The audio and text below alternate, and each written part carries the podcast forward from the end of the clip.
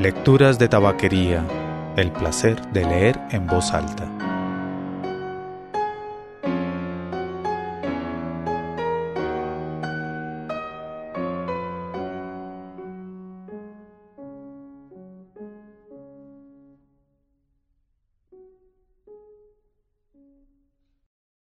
Soy Mauricio Duque Arrubla.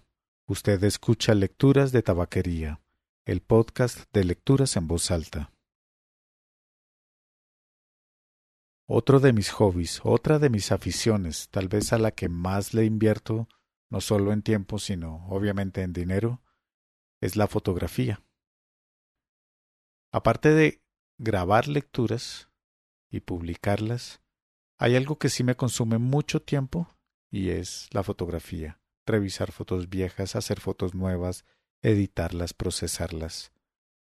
Si quieren, pueden ver algunas en www.duquearrubla.co. El hecho es que la lectura de hoy es un ensayo de Susan Sontag sobre la fotografía. El libro se llama Sobre la fotografía y su último capítulo se llama El mundo de la imagen. Es una larga lectura, es un ensayo, es algo distinto a lo que usualmente está en este podcast. Pero también hay espacio para estas cosas. Es un libro escrito entre 1973 y 1977. Y en estas épocas de las imágenes digitales y las redes sociales basadas en imágenes, hay que leerlo con esa perspectiva de que es un texto de hace muchos años, que tiene muchas cosas que podrían ser pertinentes para ahora.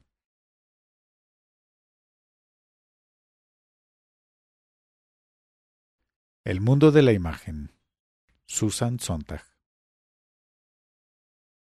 Siempre se ha interpretado la realidad a través de las relaciones que ofrecen las imágenes, y desde Platón los filósofos han intentado debilitar esa dependencia evocando un modelo de aprehensión de lo real libre de imágenes.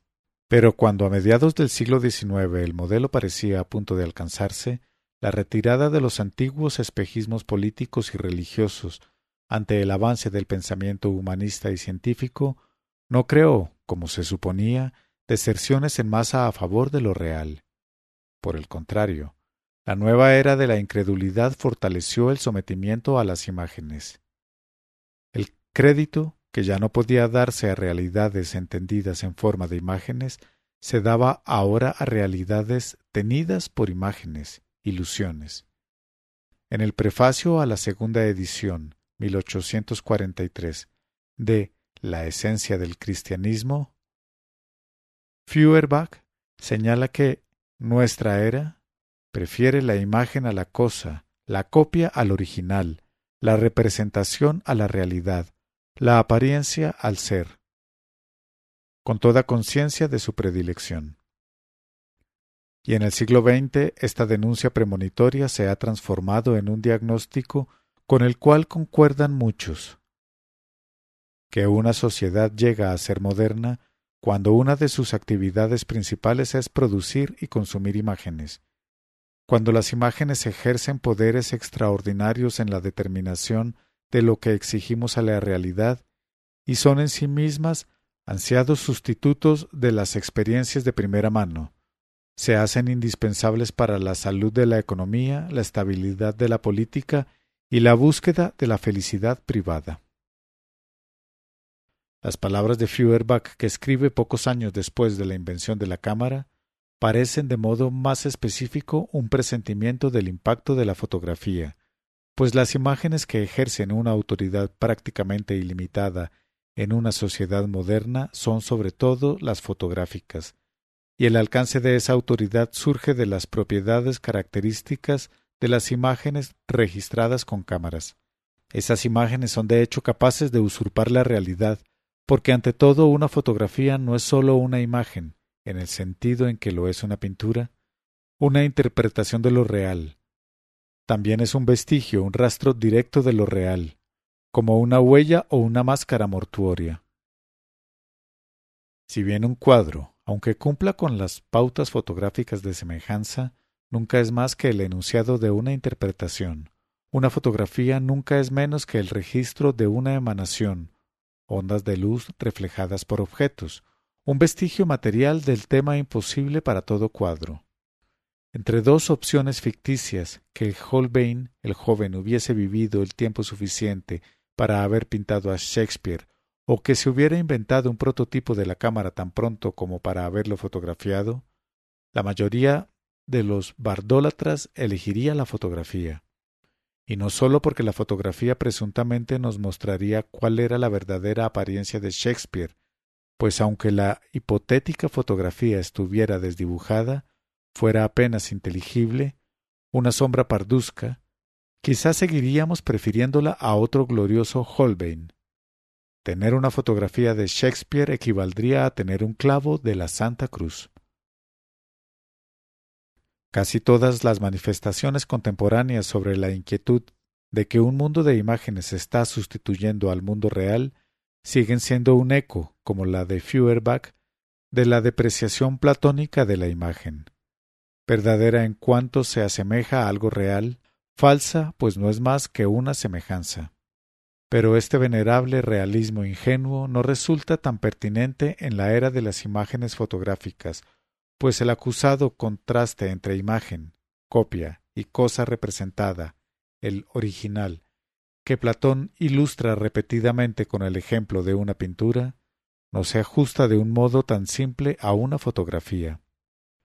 El contraste tampoco ayuda a comprender la producción de imágenes en sus orígenes, cuando era una actividad práctica y mágica, un medio de apropiarse de algo o dominarlo. Cuanto más retrocedemos en la historia, como ha advertido E. H. Gombrich, menos precisa es la distinción entre imágenes y cosas reales.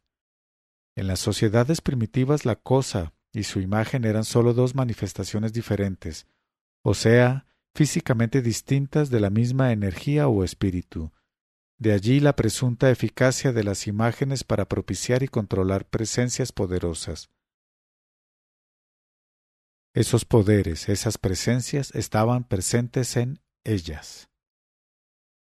Para los defensores de lo real desde Platón hasta Feuerbach, identificar la imagen con la mera apariencia, es decir, suponer que la imagen es absolutamente distinta del objeto representado, es parte del proceso de desacralización que nos separa irrevocablemente de aquel mundo de tiempos y lugares sagrados, donde se suponía que una imagen participaba de la realidad del objeto representado.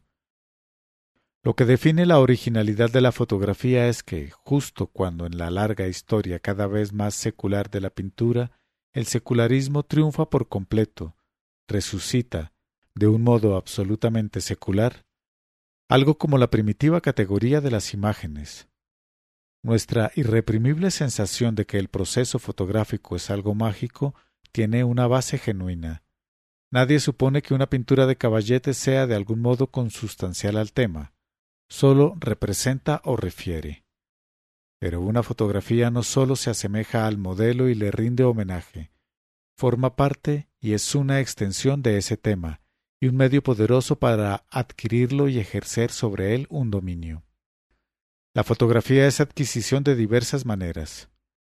En la más simple, una fotografía nos permite la posesión subrogada de una persona o cosa querida, y esa posesión da a las fotografías un carácter de objeto único. Por medio de las fotografías también entablamos una relación de consumo con los acontecimientos, tanto los que son parte de nuestra experiencia como los otros, y esa distinción entre ambos tipos de experiencia se desdibuja precisamente por los hábitos inculcados por el consumismo. Una tercera modalidad de adquisición es que mediante máquinas productoras de imágenes y máquinas duplicadoras de imágenes podemos adquirir algo como información, más que como experiencia. De hecho, la importancia de las imágenes fotográficas como medio para integrar cada vez más acontecimientos a nuestra experiencia es, en definitiva, sólo un derivado de su eficacia para suministrarnos conocimientos disociados de la experiencia e independientes de ella. Esta es la manera más inclusiva de adquisición fotográfica, Mediante la fotografía algo pasa a formar parte de un sistema de información. Se inserta en proyectos de clasificación y almacenamiento que van desde el orden toscamente cronológico de las series de instantáneas pegadas en los álbumes familiares hasta las tenaces acumulaciones y meticulosas catalogaciones necesarias para la utilización de la fotografía en predicciones meteorológicas, astronomía, microbiología, geología, investigaciones policiales, educación y diagnósticos médicos, exploración militar e historia del arte. Las fotografías no se limitan a redefinir la materia de la experiencia ordinaria, personas, cosas, acontecimientos, todo lo que vemos, si bien de otro modo, a menudo inadvertidamente con la visión natural, y añadir ingentes cantidades de material que nunca vemos en absoluto. Se redefine la realidad misma, como artículo de exposición, como dato para el estudio, como objetivo de vigilancia. La explotación y duplicación fotográfica del mundo fragmenta las continuidades y acumula las piezas en un legajo interminable. Ofrece, por lo tanto, posibilidades de control que eran inimaginables con el anterior sistema de registro de la información, la escritura. Que el registro fotográfico es siempre un medio potencial de control ya se reconocía cuando tales poderes estaban en cierne. En 1850 Delacroix consignó en su Journal el éxito de algunos experimentos en fotografía realizados en Cambridge, donde los astrónomos estaban fotografiando el Sol y la Luna y habían logrado obtener una impresión de la estrella Vega del tamaño de una cabeza de alfiler. El artista añadió la siguiente observación curiosa. Ya que la luz de la estrella cuyo daguerrotipo se obtuvo tardó 20 años en atravesar el espacio que la separa de la Tierra, el rayo que se fijó en la placa, por lo tanto, había abandonado la esfera celeste mucho antes de que Daguerre descubriera el proceso mediante el cual acabamos de ganar el control de esta luz.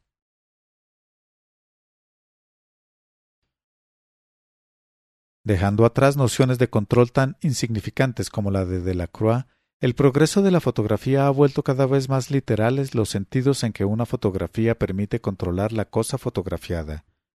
La tecnología, que ya ha reducido al mínimo el grado en el cual la distancia que separa al fotógrafo del tema afecta la precisión y magnitud de la imagen, ha suministrado medios para fotografiar cosas inimaginablemente pequeñas y también cosas inimaginablemente remotas, como las estrellas. Ha conseguido que la obtención de imágenes sea independiente de la luz misma, fotografía infrarroja, y liberado el objeto imagen de su confinamiento en 2 dimensiones, holografía.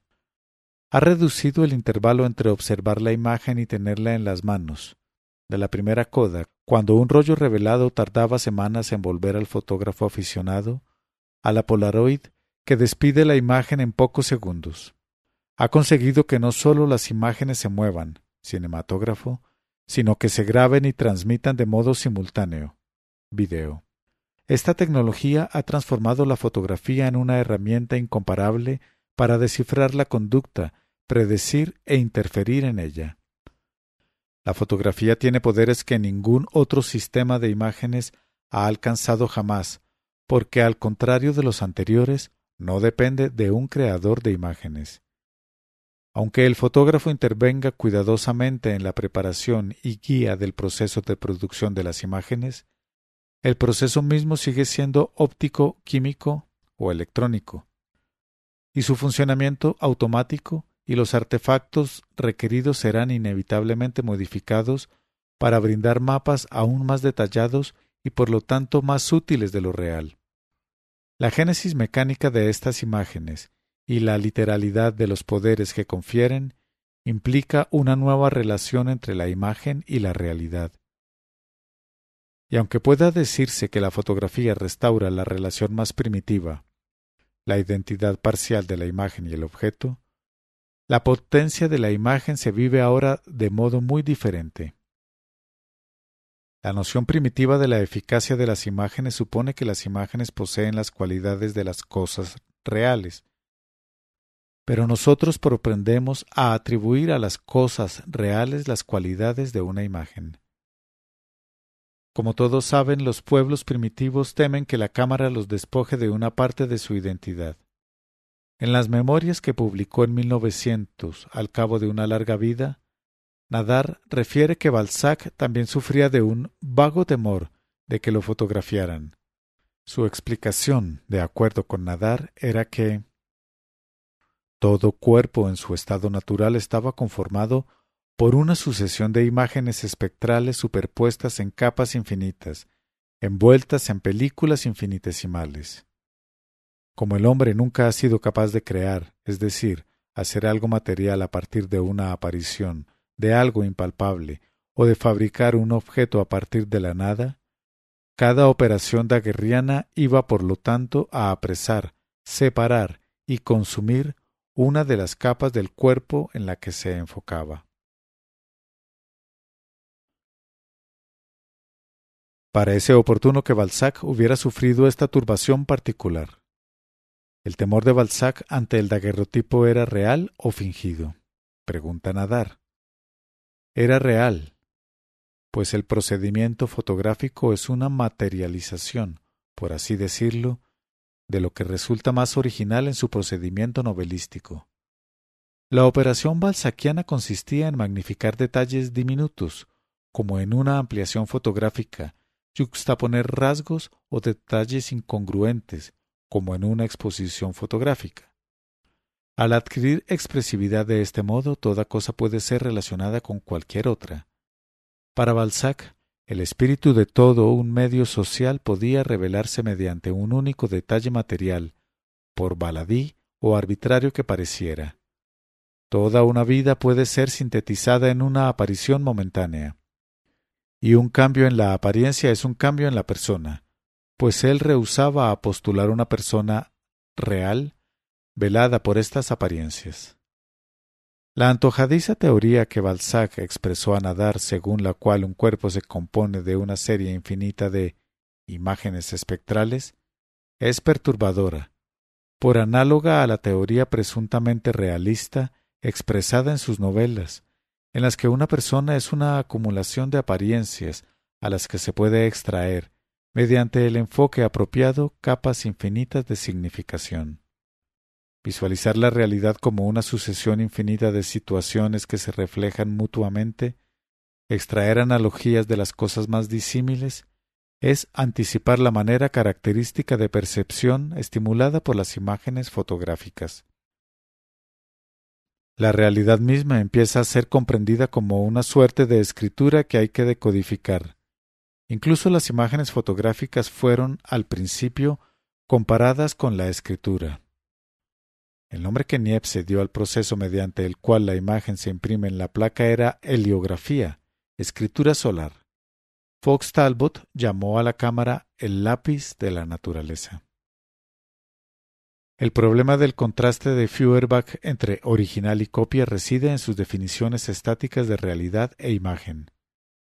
Presupone que lo real persiste inmutable e intacto, mientras que solo las imágenes han cambiado.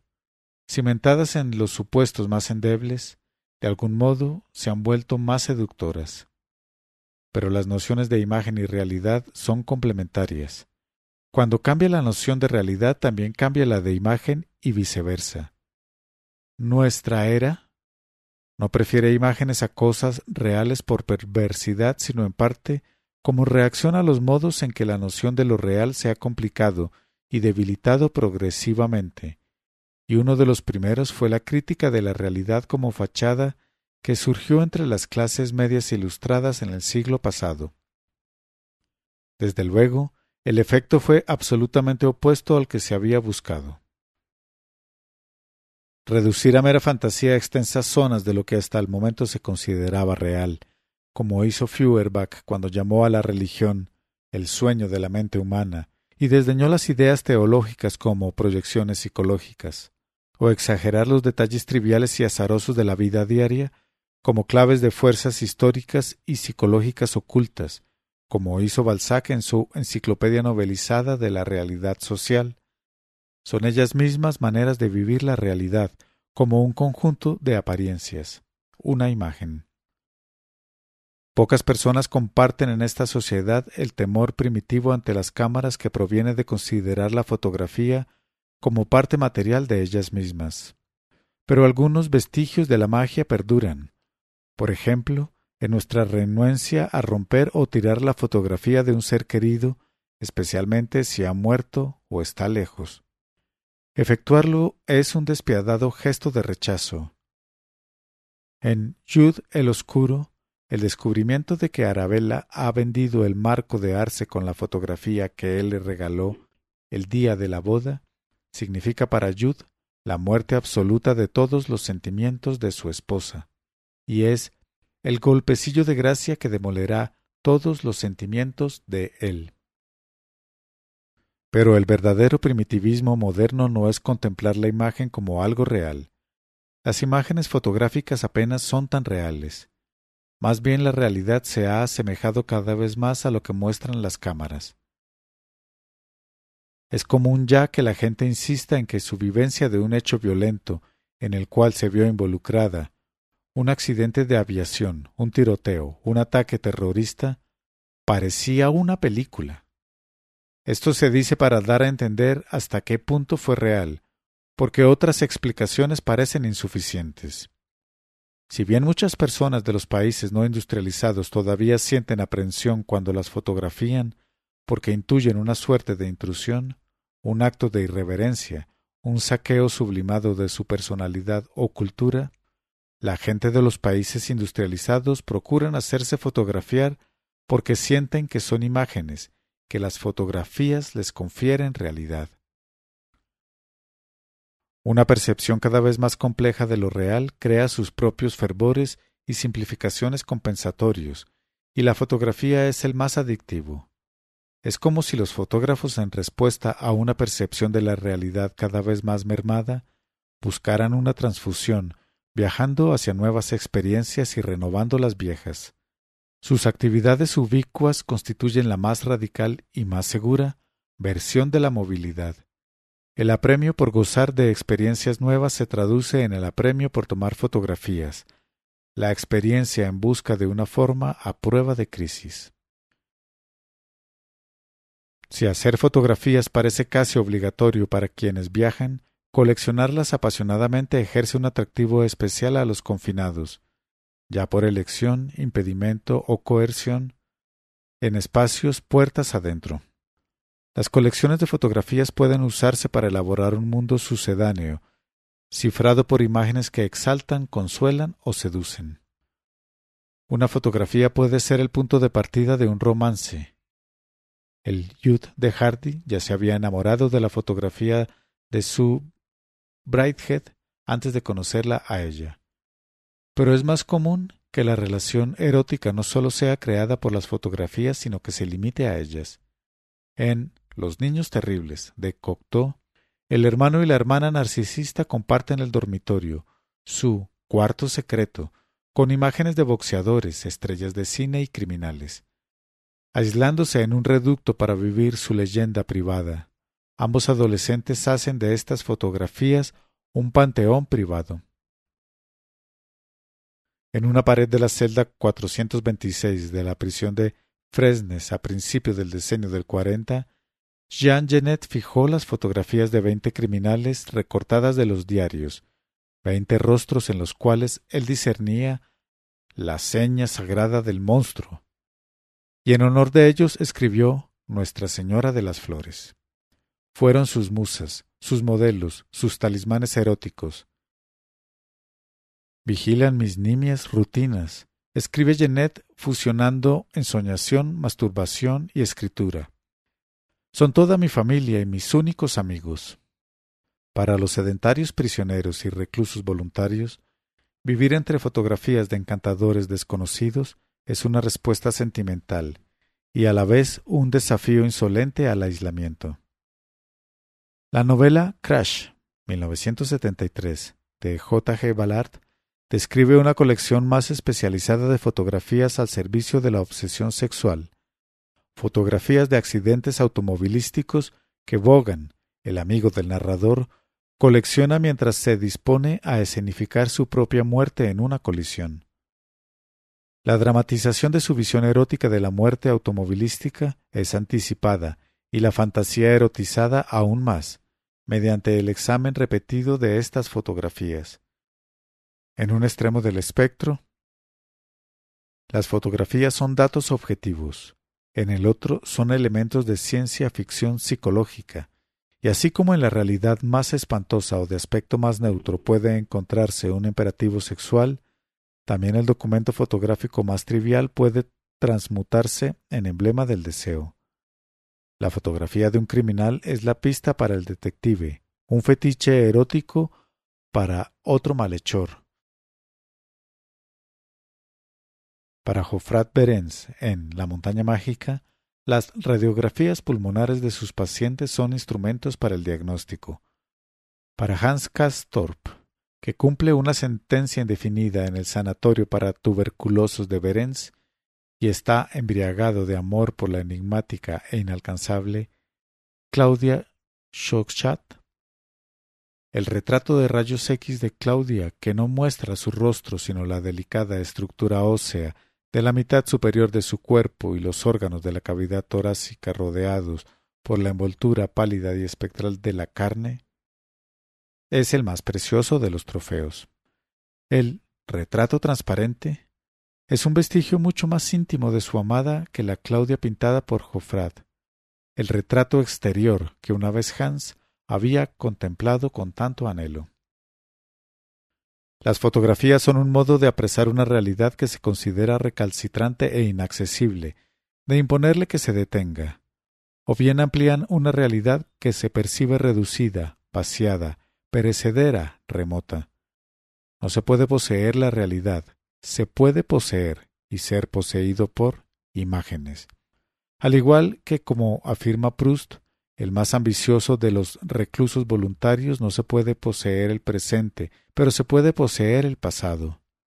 Nada sería menos característico de la sacrificada labor de un artista como Proust que la facilidad de la fotografía, que debe ser la única actividad productora de obras de arte acreditadas en que basta un simple movimiento, una presión digital, para obtener una obra completa.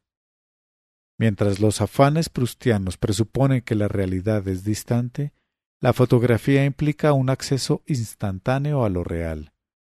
Pero los resultados de esta práctica de acceso instantáneo son otra manera de crear una distancia.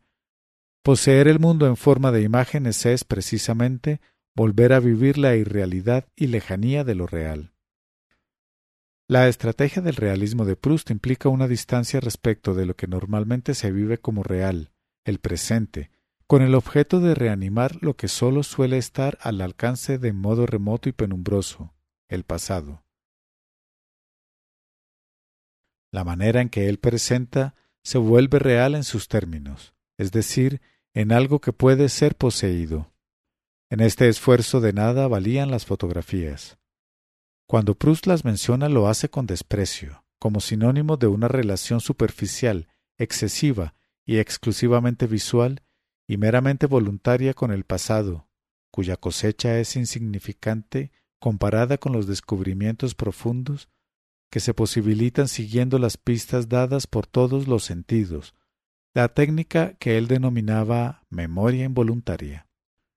No se puede imaginar para la obertura de Por el camino de Swann un final en que el narrador se enfrente a una instantánea de la iglesia parroquial del Combray y del goce de esa migaja visual en vez del sabor de la humilde Magdalena remojada en el té que despliega ante los ojos toda una parte de su pasado.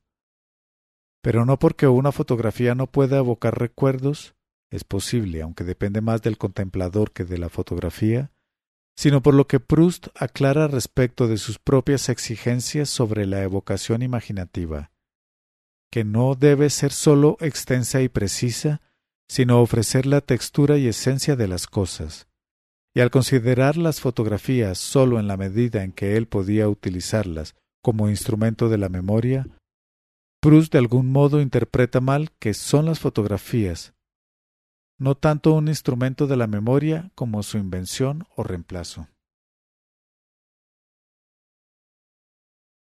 Lo que las fotografías ponen inmediatamente al alcance no es la realidad, sino las imágenes. Por ejemplo, en la actualidad, todos los adultos pueden saber exactamente qué aspecto tenían ellos y sus padres y abuelos cuando eran niños, algo que nadie podía saber antes de la invención de las cámaras, ni siquiera esa pequeña minoría que acostumbraba a encargar pinturas de sus hijos. La mayor parte de estos retratos eran menos informativos que cualquier instantánea, y aún los muy acaudalados solían poseer un solo retrato de sí mismos o cualquiera de sus antepasados cuando eran niños, es decir, una imagen de un momento de la niñez, mientras que es común tener muchas fotografías propias, pues la cámara ofrece la posibilidad de poseer un registro completo de todas las edades. El objeto de los retratos comunes del hogar burgués en los siglos XVIII y XIX era confirmar un ideal del modelo, que proclamaba la relevancia social, que embellecía la apariencia personal. Dado este propósito, es fácil comprender por qué los propietarios no necesitaban tener más de uno. Lo que confirma el registro fotográfico es, con más modestia, simplemente que el modelo existe, por lo tanto, para el propietario nunca sobran. El temor de que la singularidad de un modelo se allanara si se lo fotografiaba nunca se expresó tan a menudo como en el decenio de 1850. Los años en que la fotografía de retratos dio el primer ejemplo de cómo las cámaras podían crear modas instantáneas e industrias perdurables. En Pierre de Melville, publicada a principios del decenio, el héroe, otro febril campeón del aislamiento voluntario, consideraba con cuán infinita disponibilidad podía ahora hacerse el retrato de cualquiera mediante el daguerrotipo, mientras que otrora un retrato fiel solo estaba al alcance de los acaudalados o los aristócratas mentales de la tierra. Cuán natural, pues, la inferencia de que en lugar de inmortalizar a un genio, como antaño, un retrato solo inmortalizaba a un imbécil. Además, cuando todo el mundo hace público su retrato, la auténtica distinción está en no hacer público el propio. Pero si las fotografías degradan, las pinturas distorsionan del modo opuesto, magnifican. La intuición de Melville es que todas las formas del retrato en la civilización del comercio son tendenciosas. Al menos eso le parece a Pierre, un ejemplo cabal de la sensibilidad alienada. Si en una sociedad de masas una fotografía es muy poco, una pintura es demasiado. La naturaleza de una pintura, señala Pierre, la hace más digna de reverencia que el hombre, en la medida en que nada indigno puede imaginarse con respecto al retrato, mientras que muchas cosas inevitablemente indignas pueden concebirse en lo que atañe al hombre. Aunque puede pensarse que tales ironías han sido disueltas por el triunfo abrumador de la fotografía, la principal diferencia entre un cuadro y una fotografía en materia de retratos aún se mantiene. Los cuadros invariablemente sintetizan, las fotografías por lo general no.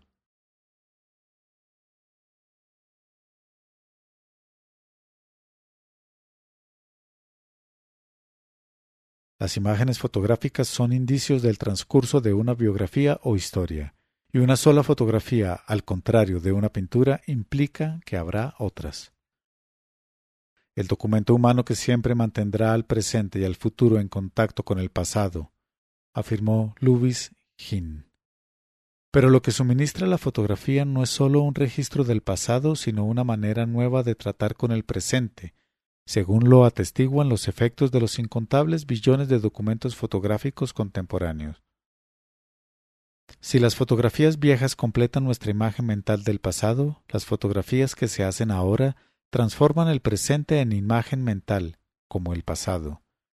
Las cámaras establecen una relación de inferencia con el presente. La realidad es conocida por sus huellas. Ofrecen una visión de la experiencia instantáneamente retroactiva. Las fotografías brindan modos paródicos de posesión, del pasado, el presente, aún el futuro. En Invitado a una decapitación, 1938, de Novokov, al prisionero Cincinnatus le muestran el fotohoróscopo de un niño preparado por el siniestro Monsieur Pierre, un álbum de fotografías de la pequeña Emmy de bebé, luego de niña, luego de prepúber, tal como es ahora, luego, mediante el uso y retoque de fotografías de la madre, de Emmy adolescente, novia, a los 30 años de edad, y por fin una fotografía a los 40 años. Emmy en su lecho de muerte. Una parodia del trabajo del tiempo, llaman Nabokov a este artefacto ejemplar. También es una parodia del trabajo de la fotografía. La fotografía que tiene tantos usos narcisistas también es un instrumento poderoso para despersonalizar nuestra relación con el mundo, y ambos usos son complementarios. Como unos binoculares cuyos extremos pueden confundirse, la cámara vuelve íntimas y cercanas las cosas exóticas, y pequeñas, abstractas, extrañas y lejanas las cosas familiares. En una sencilla actividad única, formadora de hábitos, ofrece tanto participación como alienación en nuestras propias vidas y en las de otros. Nos permite participar a la vez que confirma la alienación. La guerra y la fotografía ahora parecen inseparables, y los desastres de aviación y otros accidentes aterradores siempre atraen a gente con cámaras. Una sociedad que impone como norma la aspiración a no vivir nunca privaciones, fracasos, angustias, dolor, pánico, y donde la muerte misma se tiene no por algo natural e inevitable, sino por una calamidad cruel e inmerecida, crea una tremenda curiosidad sobre estos acontecimientos. Y la fotografía satisface parcialmente esa curiosidad. La sensación de estar a salvo de la calamidad estimula el interés de la contemplación de imágenes dolorosas, y esa contemplación supone y fortalece la sensación de estar a salvo, en parte porque se está aquí, no allí, y en parte por el carácter inevitable que todo acontecimiento adquiere cuando se lo transmuta en imágenes. En el mundo real, algo está sucediendo y nadie sabe qué va a suceder. En el mundo de la imagen, ha sucedido y siempre seguirá sucediendo así. Puesto que conoce buena parte de lo que hay en el mundo, arte, catástrofes, bellezas naturales, por medio de imágenes fotográficas, a la gente a menudo le causa decepción, sorpresa o indiferencia a la realidad de los hechos, pues las imágenes fotográficas tienden a sustraer el sentimiento de lo que vivimos de primera mano, y los sentimientos que despiertan generalmente no son los que tenemos en la vida real. A menudo algo perturba más en la fotografía que cuando se vive en realidad. En 1973, en un hospital de Shanghái, observando cómo le extirpaban 0.9 partes del estómago bajo anestesia de acupuntura a un obrero con úlcera avanzada, fui capaz de seguir esa intervención de 3 horas, la primera operación que observaba en mi vida, sin náuseas, y ni una vez sentí la necesidad de desviar la mirada. En un cine de París, un año más tarde, la operación menos cruenta del documental de Antonioni sobre China, Chung Kuo, me hizo estremecer el primer corte de escalpelo y desviar los ojos varias veces durante la secuencia.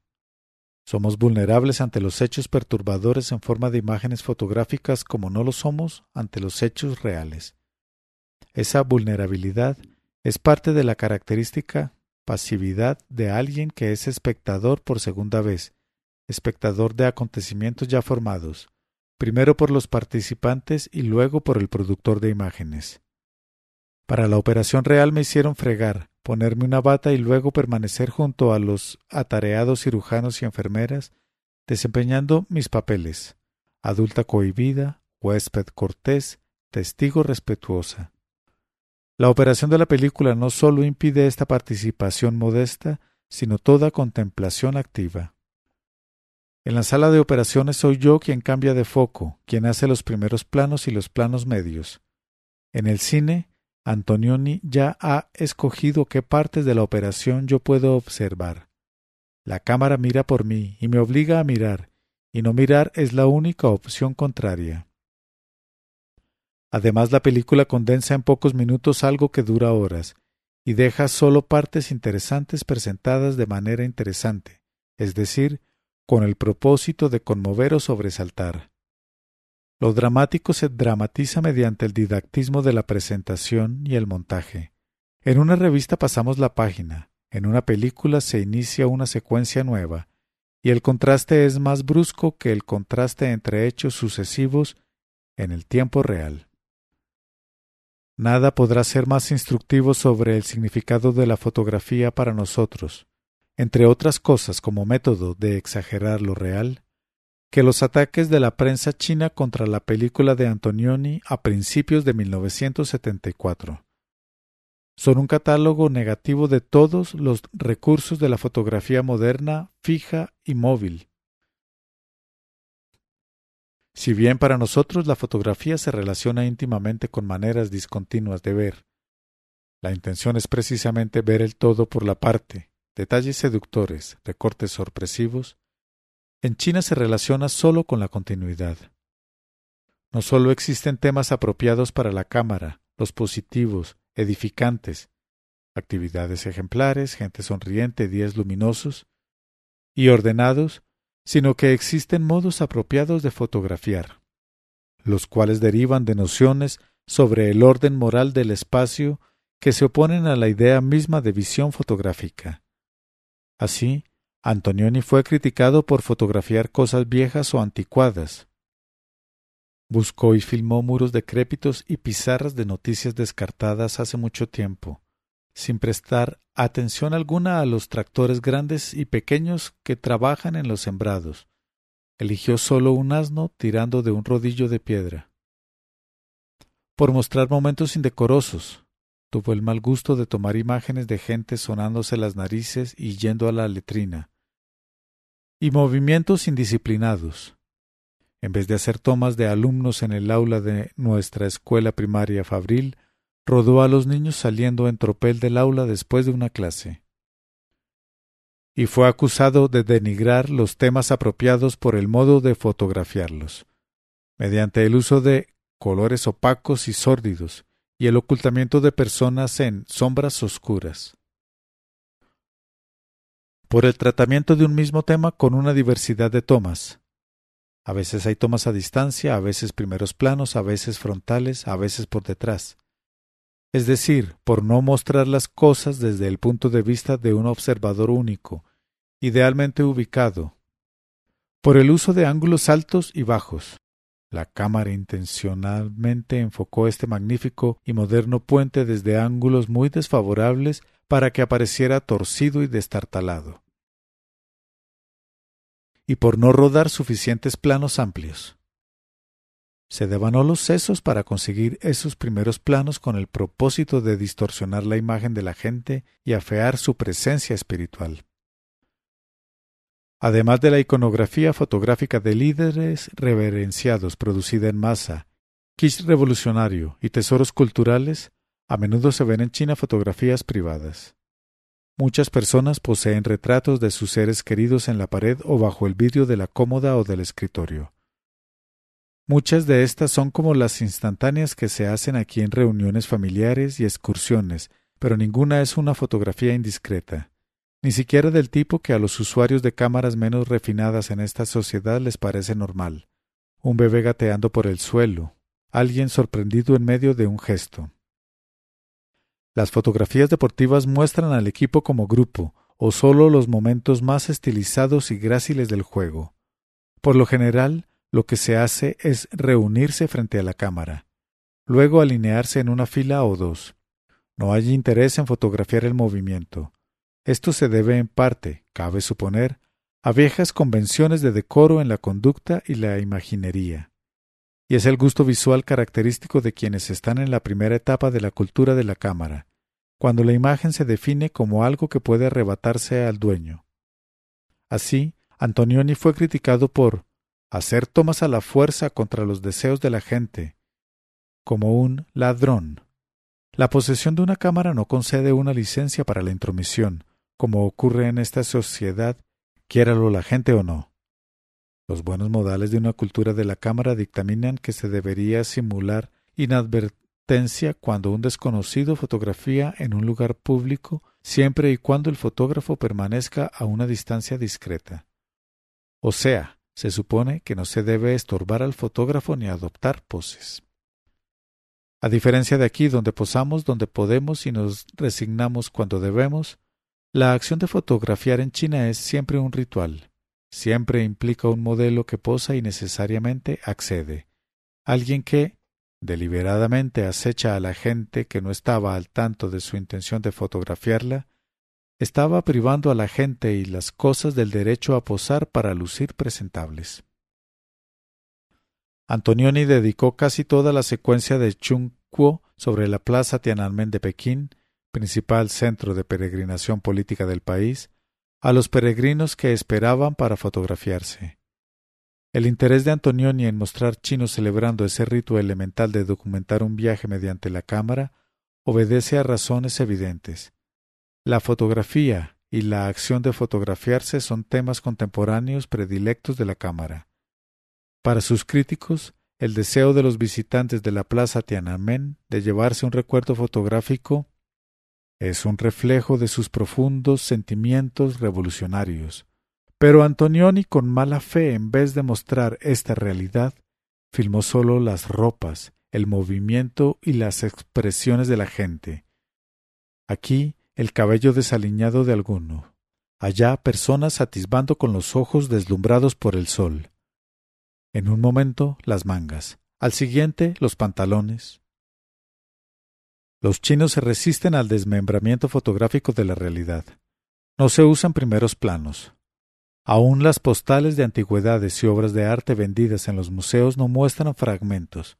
El objeto siempre se fotografía directamente, centrado, uniformemente iluminado y en su totalidad. Los chinos no parecen ingenuos porque no perciben la belleza de la puerta rajada y descarrillada, el pintoresquismo del desorden, el vigor del ángulo extravagante y el detalle significativo, la poesía de la espalda vuelta hacia la cámara. Nosotros tenemos una noción moderna del embellecimiento. La belleza no es inherente a nada, hay que encontrarla mediante otra manera de mirar. Así como una noción más vasta del significado, ejemplificada y poderosamente consolidada por los múltiples usos de la fotografía. Cuanto mayor sea el número de variaciones, más ricas serán las posibilidades de significación. Así, hoy día se dice más con las fotografías en Occidente que en China. Al margen de cuanto haya de verdad sobre Chuang Huo, en cuanto a mercancía ideológica, y los chinos no se equivocan al tenerla por una película condescendiente, las imágenes de Antonioni simplemente significan más que toda imagen de sí mismos distribuida por los chinos. Los chinos no quieren que las fotografías signifiquen demasiado o sean muy interesantes. No quieren ver al mundo desde un ángulo insólito, descubrir nuevos temas. Se supone que las fotografías exhiben lo que ya ha sido descrito. Para nosotros la fotografía es un arma de doble filo para producir clichés. La palabra francesa que significa tanto expresión trillada como negativo fotográfico, y para procurar visiones nuevas. Para las autoridades chinas solo hay clichés, los cuales no les parecen clichés sino visiones correctas. En la China de hoy solo se reconocen dos realidades. Para nosotros la realidad es una irremediable e interesante pluralidad. En China lo que se define como asunto de debate presenta dos líneas, una correcta y una equivocada. Nuestra sociedad propone un espectro de elecciones y percepciones discontinuas. La sociedad china se estructura en torno a un observador único e ideal, y las fotografías contribuyen también al gran monólogo. Para nosotros hay puntos de vista dispersos e intercambiables. La fotografía es un polílogo.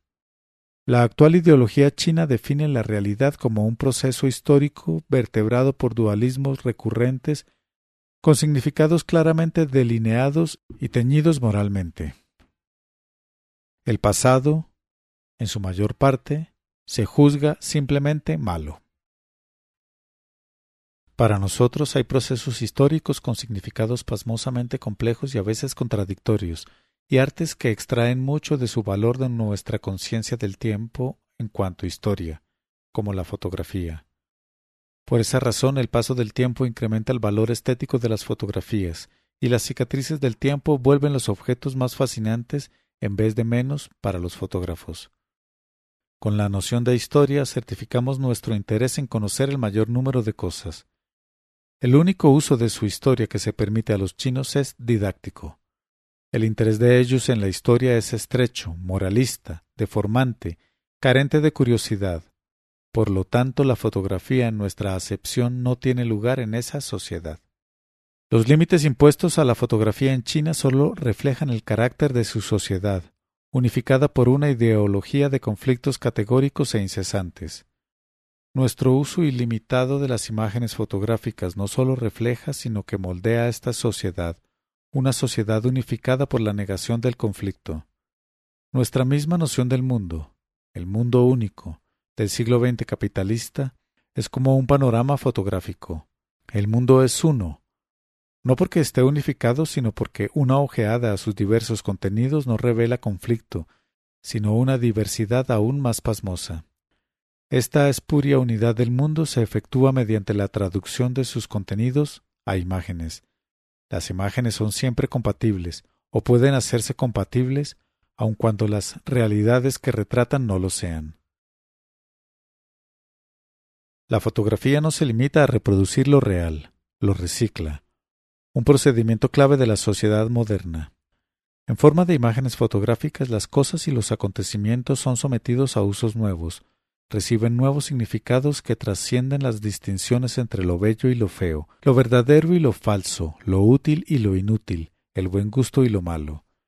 La fotografía es uno de los principales medios para producir esa cualidad que borra dichas distinciones cuando se la adjudica a las cosas y situaciones.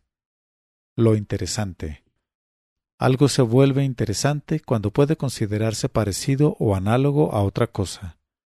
Hay un arte, y hay modas en la mirada para que las cosas nos parezcan interesantes. Y para abastecer este arte, estas modas, hay un reciclaje constante de los artefactos y gustos del pasado. Los clichés reciclados se transforman en metaclichés.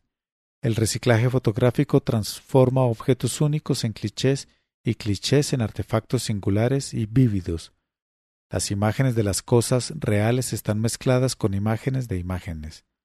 Los chinos restringen los usos de la fotografía para que no haya capas o estratos de imágenes y todas las imágenes se refuercen y reiteren recíprocamente. Nosotros hacemos de la fotografía un medio por el cual, precisamente, todo puede decirse y cualquier propósito favorecerse. Lo que es discontinuo en la realidad se une con las imágenes. En forma de fotografía, la explosión de una bomba atómica puede utilizarse para publicitar una caja de seguridad.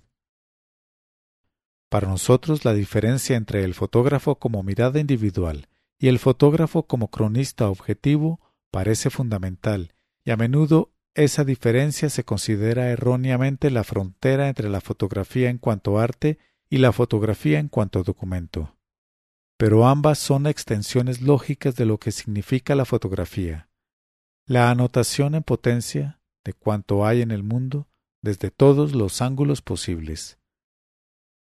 Nadar, el mismo que hizo los retratos de celebridades más acreditados de su época y realizó las primeras fotoentrevistas, fue también el primer fotógrafo que tomó vistas aéreas y cuando sometió a París a la operación daguerriana desde un globo en 1855, de inmediato comprendió las futuras ventajas de la fotografía para los belicosos. Dos actitudes subyacen a esta suposición de que cualquier cosa en el mundo es material para la cámara. Para una, hay belleza o cuando menos interés en todo, si se ve con un ojo suficientemente perspicaz. Y la estetización de la realidad que hace accesible todo, cualquier cosa, a la cámara, es también lo que permite identificar cualquier fotografía, aun la más obviamente práctica, como arte. La otra trata todo como objeto de un uso presente o futuro, como materia de cálculos, decisiones y predicciones. Para una actitud no hay nada que no debiera ser visto, para la otra No hay nada que no debiera ser registrado. Las cámaras implantan una mirada estética de la realidad por ser juguetes mecánicos que extienden a todos la posibilidad de pronunciar juicios desinteresados sobre la importancia, el interés, la belleza. Eso da para una buena foto. Las cámaras implantan la mirada instrumental de la realidad al acopiar información que nos permite reacciones más atinadas y rápidas a lo que ocurre. Desde luego, la reacción puede ser represiva o benévola. Las fotografías de reconocimiento militar contribuyen a extinguir vidas, los rayos X a salvarlas. Estas dos actitudes, la estética y la instrumental, parecen suscitar sentimientos contradictorios y aún incompatibles respecto de la gente y las situaciones. Y esa es la actitud contradictoria y absolutamente característica que se espera que compartan y toleren los integrantes de una sociedad que divorcia lo público de lo privado. ¿Y acaso no hay actividad que nos prepare también para tolerar esas actitudes contradictorias como la fotografía, que se presta tan brillantemente a ambas? Por una parte, las cámaras arman la visión para ponerla al servicio del poder, el Estado, la industria, la ciencia. Por la otra, las cámaras vuelven expresiva la visión en ese espacio mítico conocido como vida privada.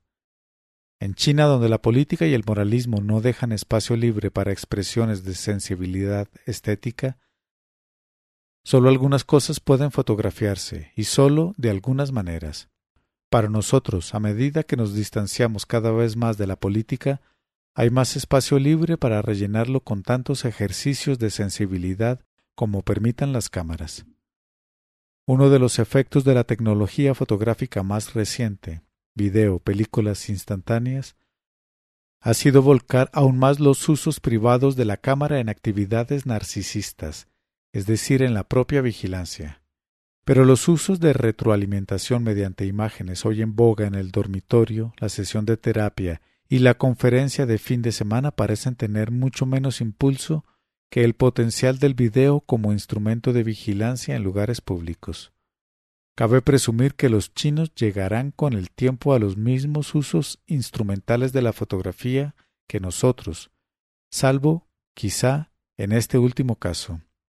Nuestra inclinación a tratar el carácter como equivalente de la conducta hace que sea más aceptable una extensa instalación pública de la mirada mecánica exterior que posibilitan las cámaras.